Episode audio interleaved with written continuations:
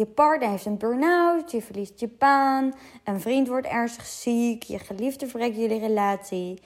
Oh, hoe kun je hiermee omgaan? Dit doe je dus met veerkracht. En het helpt je niet alleen door tegenslagen heen. Nee, de wetenschap toont aan dat als je een stootje kunt, dit ook nog zorgt voor een basisgeluksgevoel.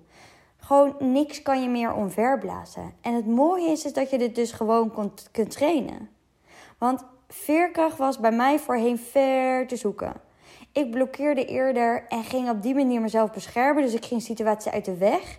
Dan dat ik echt met de situatie kon dealen. Nou, in deze podcast ga ik je meegeven hoe je dus veerkracht kunt gaan opbouwen. Zodat jij ook beter tegen tegenslagen kunt.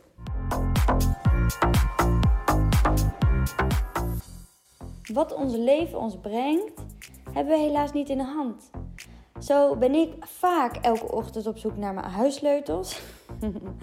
Omdat iedereen ermee vandoor gaat in huis. Iedereen. Ik heb twee zoontjes van drie en vijf en eh, mijn partner. En elke keer liggen die sleutels weer ergens anders. En we hebben er nog niet echt een hele goede tactiek voor. Hij is heel simpel. Leg hem gewoon op een vaste plek. Maar in de realiteit is dat toch anders. Maar goed, er zijn ook grotere tegenslagen waar je mee kan rondlopen. Um, bijvoorbeeld een promotie die uh, een collega inpikt. Of um, dat het regent op je bruiloft. Dat was bij ons een beetje op het randje. Het was niet super lekker weer, maar het was ook niet gelukkig heel slecht weer. Hè? Je kan het, het erger treffen. Maar goed, de liefde van je leven kan er zomaar een, ineens vandoor gaan. Het kan zomaar zijn dat je ineens niet meer mee mag spelen in een volleybalwedstrijd die jij of met wedstrijden überhaupt in het sporten, waardoor je op de bankje wordt geplaatst. Of je wordt ziek tijdens een groot feest dat jij misschien zelf wel georganiseerd hebt. Maar waar je wel invloed op hebt, is hoe we ermee omgaan. Hoe we met deze hobbels in het leven eigenlijk mee omgaan. En ik zie tegenwoordig tegenslagen en uitdagingen als eigenlijk gewoon mogelijkheden. Want veerkracht helpt je herstellen van verliezen en trauma's als je heelt, zul je dus ook een gelukkiger gevoel ervaren. Je leeft meer in vrede en liefde. De dingen komen niet voor niks op je pad. Ik kan wel zeggen dat ik ook voldoende shit heb meegekregen. Nou ja, denk aan ehm, geen verbinding echt met mijn ouders in mijn jeugd en weinig emotioneel contact. Ze waren er wel fysiek voor mij, in ieder geval mijn moeder wel, mijn vader niet echt. Maar um, ja, echt dat ik emotioneel ondersteund ben in al mijn verdriet en jaloezie en boosheid, et cetera. Dat was er niet echt. Dus al jong eh, liep ik vaak rond in huis ook, alleen. Want mijn ouders die waren al gescheiden in groep 6. Dus dan kreeg ik een sleutel en moest ik gewoon mijn ding doen. Maar ik, mijn moeder moest gewoon werken, uh, fulltime in die periode. Dus er was geen tot weinig contact met mijn vader in die tijd. Eigenlijk nog steeds niet heel veel, maar Um, ik had enorm minderwaardigheidscomplex, een super laag zelfbeeld. Ik had geen vertrouwen in het leven. En ik wilde ook gewoon een hele lange tijd niet meer leven. Dat ik dacht, als dit het leven is, wat moet ik hier dan mee? Ik had een heel laag zelfbeeld. Ik had geen vertrouwen, dus in mezelf, maar ook dus niet in andere mensen. Ik wantrouwde heel makkelijk andere mensen. En mijn broer, die was al vroeg het huis uit, omdat het niet goed ging met hem. Uh, met mijn moeder samen en zo. Nou ja, mijn stiefpa kwam in huis wonen, die uh, ja, in één keer toch een groot deel van mijn leven werd. Uh, ja, iemand die jij niet echt zelf uitkiest of ja, wat vanaf begin af aan er is. Dus dat was best wel een uitdaging voor mij als puber. Daarbij heb ik nog een broertje verloren van mijn moeder en mijn stiefvader, die doodgeboren is. Uh, nou ja, zelf natuurlijk eigen dood, uh, ja, een eigen doodervaring bijna met mijn laatste bevalling. PTS, PTSS-klachten bij mezelf en bij mijn partner. Ik hield alles onder controle door te sporten en gezond te eten. Toen kreeg ik ook nog eens een, een eetstoornis, wat ze anorexia atletica noemen. Is dat je continu gefocust bent op gezonde voeding. Het liefst wilde ik gewoon beginnen met broccoli en eindig ik met kwark. Bij mij was het echt sport, sportverslaving. Ik was alleen maar bezig met calorieën tellen. En ook in mijn relatie met Rens hebben we natuurlijk voldoende uitdagingen gehad. En hebben we soms nog steeds. En gaat het allemaal niet altijd vanzelf? Daar ben ik nu wel achter.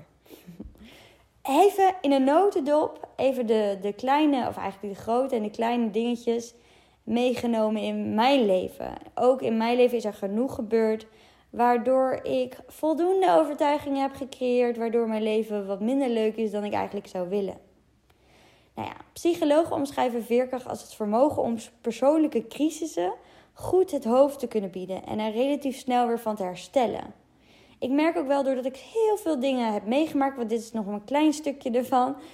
En jij waarschijnlijk ook, hè? Iedereen maakt genoeg mee. Dat je daardoor wel. Oh, sorry. Dat je daardoor wel weer leert van elke situatie weer. Als je daar op die manier naar kan kijken. Als je dus in acceptatie kunt zitten. Als je er ook de lessen uit wil halen.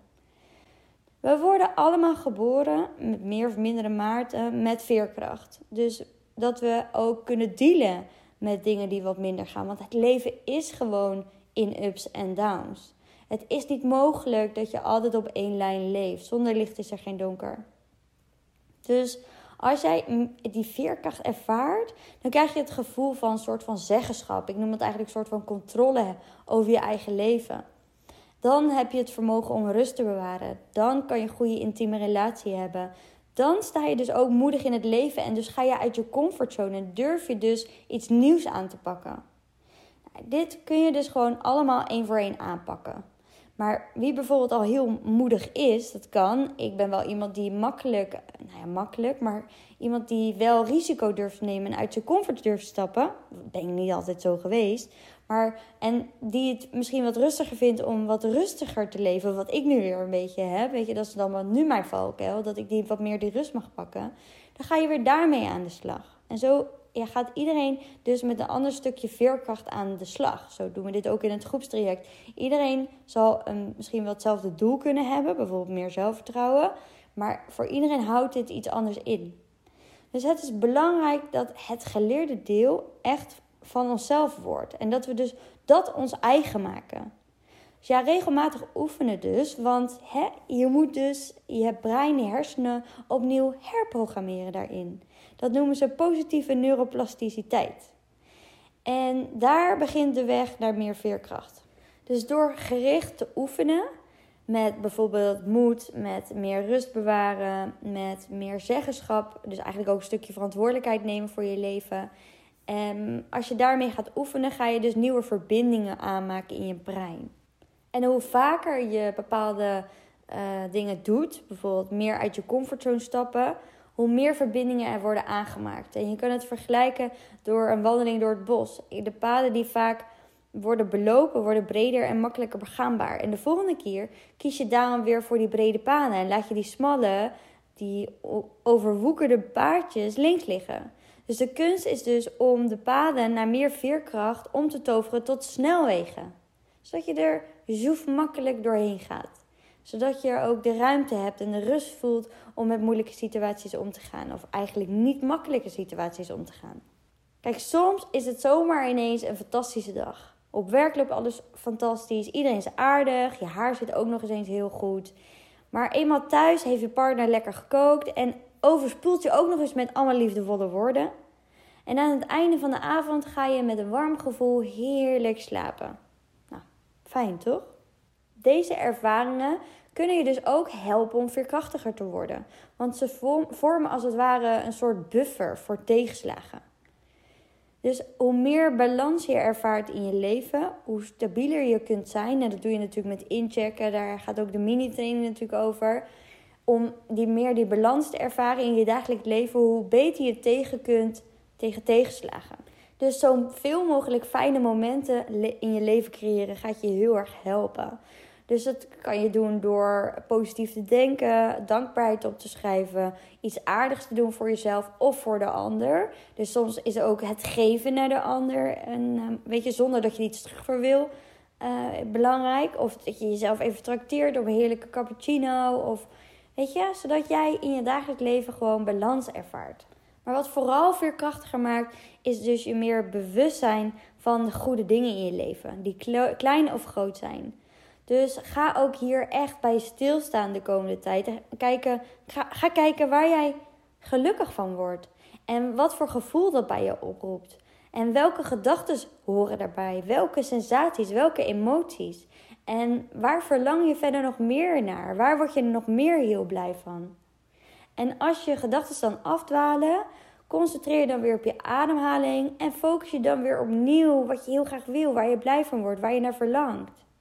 Bijvoorbeeld uh, als je in bed ligt en heel warm lekker deken over je heen. Ik vind dat altijd heerlijk als we net schoon dekbed hebben. Daar kan ik ook altijd heel erg van genieten. En we worden natuurlijk allemaal wel eens overvallen door hulpeloosheid. Als je bijvoorbeeld ziek wordt, dat je dan in één keer dingen niet kan, of afhankelijk wordt van anderen, of dat je lang in de file staat op het werk, of dat je een taart hebt gebakken voor je iemand, partner, kind, en dat die eh, mislukt is. Nou, hoe kun je dan met dit soort situaties beter omgaan? Nou, wat sowieso helpt, en ik zei het al eerder, is verantwoordelijkheid nemen. Dus dat is een actieve houding naar het probleem of de uitdaging toe. Dus probeer zoveel mogelijk de touwtjes in de handen te houden en op die manier het probleem op te lossen. In plaats van dus juist onder de dekens te liggen uh, en hopen dat het vanzelf overwijdt, dat je juist gaat kijken: oké, wat kan ik doen om deze situatie nu te veranderen? En waar heb ik invloed op? En waar je geen invloed op hebt, laat je natuurlijk weer los. Daarbij kan het heel erg helpen als je heel optimistisch leert kijken naar jezelf en naar je leven. Want pessimistische gedachten kan je dus omzetten naar optimistische gedachten. En pessimistische gedachten is natuurlijk van ik kan het niet, het is allemaal zwaar, het is moeilijk. Gewoon negatief denken. En optimistische gedachten zijn: ik kan dit, hier ga ik uitkomen, het komt allemaal goed.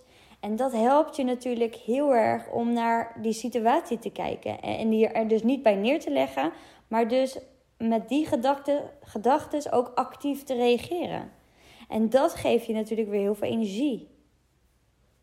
Dus probeer in je dagelijks leven niet alleen met tegenslagen, ook die optimisme te trainen. Probeer positief te denken. Elke dag weer. Juist ook op de dagen dat het goed gaat. Benoem juist dan ook de dingen die fijn zijn in je leven. Want zo bouw je dus die veerkracht op om daar continu ook bij stil te blijven staan, ook als het goed gaat. Vaak gaan we pas aan het werk of gaan we pas bezig zijn met onze persoonlijke ontwikkeling als het wat minder gaat. Maar het is juist zo belangrijk dat je ermee aan de slag gaat als het goed gaat zodat je vanuit daar weer krachtiger bent in tegenslagen. Wat natuurlijk ook helpt, is dat je een netwerk hebt. Dat je mensen hebt in je omgeving, familie, vrienden, collega's, die jou kunnen steunen, die er voor je kunnen zijn. En ja, waar je naar kan terugtrekken. Waar je die knuffel kunt halen, waar je om hulp kunt vragen, waar je je verhaal kunt doen. Wat mij heel erg opvalt, is dat mijn podcast over dwanggedachten, die is echt fantastisch veel geluisterd. Ik weet niet of dat heel positief is. Of, hè, want blijkbaar lopen heel veel mensen met dwanggedachten rond. Of met enorm veel gedachten die continu terugkomen. En het is zo zonde als deze niet uitgesproken worden. Want juist doordat je ze niet uitspreekt en het niet deelt met iemand die naar jou kan luisteren, want dat is natuurlijk heel belangrijk, die oordeelvrij vrij naar jou kan luisteren, dan blijf je ermee rond, rondlopen. En dan wordt het natuurlijk allemaal veel zwaarder in je hoofd, waardoor je dus weer negatiever gaat denken. Dus heel belangrijk is dat je iemand hebt in je omgeving waarmee je ja, dat vertrouwen voelt dat die persoon naar je luistert. En desnoods zeg je tegen die persoon: Ik wil graag even dat je alleen naar me luistert. Zo begonnen Rens en ik ook. Met, op een gegeven moment toen kwamen we hier ook achter dat we heel erg ook aan het oplossen waren en zo bij elkaar. En eigenlijk wil je alleen maar dat er naar je geluisterd wordt. En dat kun je ook gewoon aangeven in je relatie. Kijk of je ook iets kan leren van elke situatie weer opnieuw. Want ja, situaties komen niet voor niks. En ik geloof er heel erg in, als jij niet de lessen eruit haalt, die je eruit moet halen, dan gaat het weer zich plaatsvinden. En dat zie je ook heel vaak. Ik zie het ook in mijn coaching, ik zie het ook in mijn eigen leven. Ik heb heel erg moeite bijvoorbeeld met boosheid. Ik heb altijd boosheid, omdat mijn vader heel agressief was, heb ik altijd heel erg weerstand op gehad. Ik kon ook zelf niet boos zijn, want ik wijs dit af aan een ander, dus ook in mezelf. Maar boosheid is een hele belangrijke emotie om te voelen, want anders kan je geen grenzen aangeven. Dus uiteraard kan je voorstellen dat ik grenzen aangeven was absoluut niet mogelijk voor mij. Want ja, ik kon die boosheid niet voelen. Ik ging altijd twijfelen, me schuldig voelen. En dat kwam omdat ik die boosheid niet echt kon toelaten. En dit kun je gewoon trainen, dit kun je gewoon leren. Maar ik had niet door dat dit iets was dat ik moest gaan leren. Iets was waar ik echt doorheen moest gaan. Ik dacht dat andere mensen niet boos mochten zijn. Dat boosheid niet oké was. Boosheid was een nare emotie. Dat is wat ik heb geleerd thuis. Dus ik vond als iemand boos was, dat die persoon dat moest veranderen. En niet dat ik er zo moeite mee had dat iemand anders boos was, dat ik daar iets mee moest. Nee, ik wijste altijd naar de ander. Want ja, jij bent boos, dus jij moet daarmee kunnen dealen en jij moet gewoon normaal doen tegen mij. Maar ja, in de praktijk werkte dat niet zo. Dus mijn ex was ook altijd heel boos. Mijn broer was trouwens ook altijd heel boos. Maar mijn ex was ook heel boos. En ik kreeg allemaal boze mensen, trok ik aan. Totdat ik, want Rens was, heeft ook een periode, boze periode gehad. Totdat ik aan mezelf ging werken.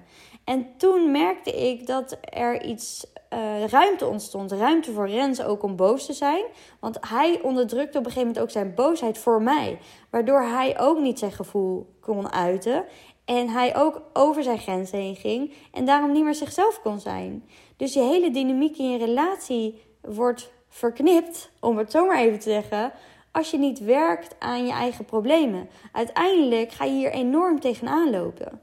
Dus ik hoop dat die een beetje helder is, de boodschap. Is dat je dus, ja, als ik niet aan bepaalde dingen werk, het continu terug blijft komen in mijn leven. Want het leven wil mij laten zien dat ik boos mag zijn. En dat ik op die manier mijn beste leven kan leven. Het is ook de enige manier om dus bij mijn gevoel te komen en te blijven. En bij mezelf te blijven. Dus dat is een hele mooie les die, waar ik heel lang over heb gedaan, moet ik zeggen. En ook nog wel eens een uitdaging vind. Het is niet zo dat het meteen super duper makkelijk is. Maar wel dat je heel erg oplettend wordt. En dat je daardoor, door die bewustwording, steeds elke keer kan kiezen voor een andere reactie. Wat ook helpt voor meer veerkracht, is dat je dingen meer in perspectief gaat plaatsen. Dus probeer je eigen situatie een beetje te relativeren. En blaas je probleem niet meteen heel erg op. Ik kon vroeger echt panieken om heel veel. Als dan in één keer de auto kapot was en ik bijvoorbeeld op de fiets moest, dan raakte ik zo in paniek ervan. Want stel nou dat ik te laat kom, dat zou echt verschrikkelijk zijn. En maar ja, als je het in perspectief gaat plaatsen, hoe erg is het als je een keertje ergens te laat komt? Als je het gewoon even een berichtje stuurt. Er is niks aan de hand, maar door die overtuigingen die je leeft, hè, maakt het zo, dat maakt het zo zwaar. Maar als jij dus met een andere bril ernaar kunt kijken, als je dus een nieuw perspectief, perspectief kunt geven. Want hoe erg is het nou dat je één op de 50 keer een keertje te laat komt. En omdat je auto stuk is. En ja, het is ook nog eens iets waar je helemaal niks aan kunt doen. Hoe erg is het dan? Dus wat is het ergste wat er kan gebeuren? Ja, dus daarmee met die vraag kan je het wel goed in perspectief plaatsen. Want ja, gaat er iemand dood? Wordt er iemand heel erg ziek van? Hoe erg is het dan? Weet je wel? Dus wil jij ook meer veerkracht opbouwen, beter met tegenslagen om kunnen gaan als er wat gebeurt, als er wat valt, als je te laat bent, als er stress is, zodat je daar beter uit kan dealen, dat je dat om kunt shiften op dat moment in het is oké. ik kan hiermee dealen. Niet dat je meteen om, uh, omkoppelt naar negatieve gedachten en het is het einde van de wereld. Terwijl je dan een dag later terugkijkt en denkt: oh, hoe erg was het nu eigenlijk? Want die momenten had ik heel vaak in mijn leven. Ga dan deze tips toepassen. Ga dan alles meer in perspectief zien. Ga kijken of je iets kunt leren van die ervaring. Eh, ga sowieso terugvallen op de mensen om je heen. Dus zoek, zoek steun bij mensen om je heen. Kun je het niet om je heen vinden? Ga dan, zoek dan iemand anders op een coach of iemand op internet. Of wel op een veilige manier, hè? gewoon in een eh, community of zo. Of zie dan ook hè, optimisme. Dus zorg dat je balans houdt in je leven. Zodat je dus ook, even samenvattend nu. Uh, zodat je dus ook ja, optimistisch kan blijven. Dat je positief kan blijven. Doordat je over het algemeen ook balans in je leven ervaart. Want als je heel veel stress ervaart, is het natuurlijk veel moeilijker om veerkracht op te bouwen. En onderneem actie. Dus zorg dat jij verantwoordelijkheid neemt voor jouw stuk. Kijk dus naar, oké, wat kan ik veranderen in deze situatie? En wat kan ik niet veranderen? En laat dat weer los. Of wat kan iemand anders doen? Yes? Oké, wat krachtige tips waar jij uh, waarschijnlijk weer verder kunt. En laat hem even weten, dat vind ik super leuk. Op Instagram, lina-forward. Oké, doei!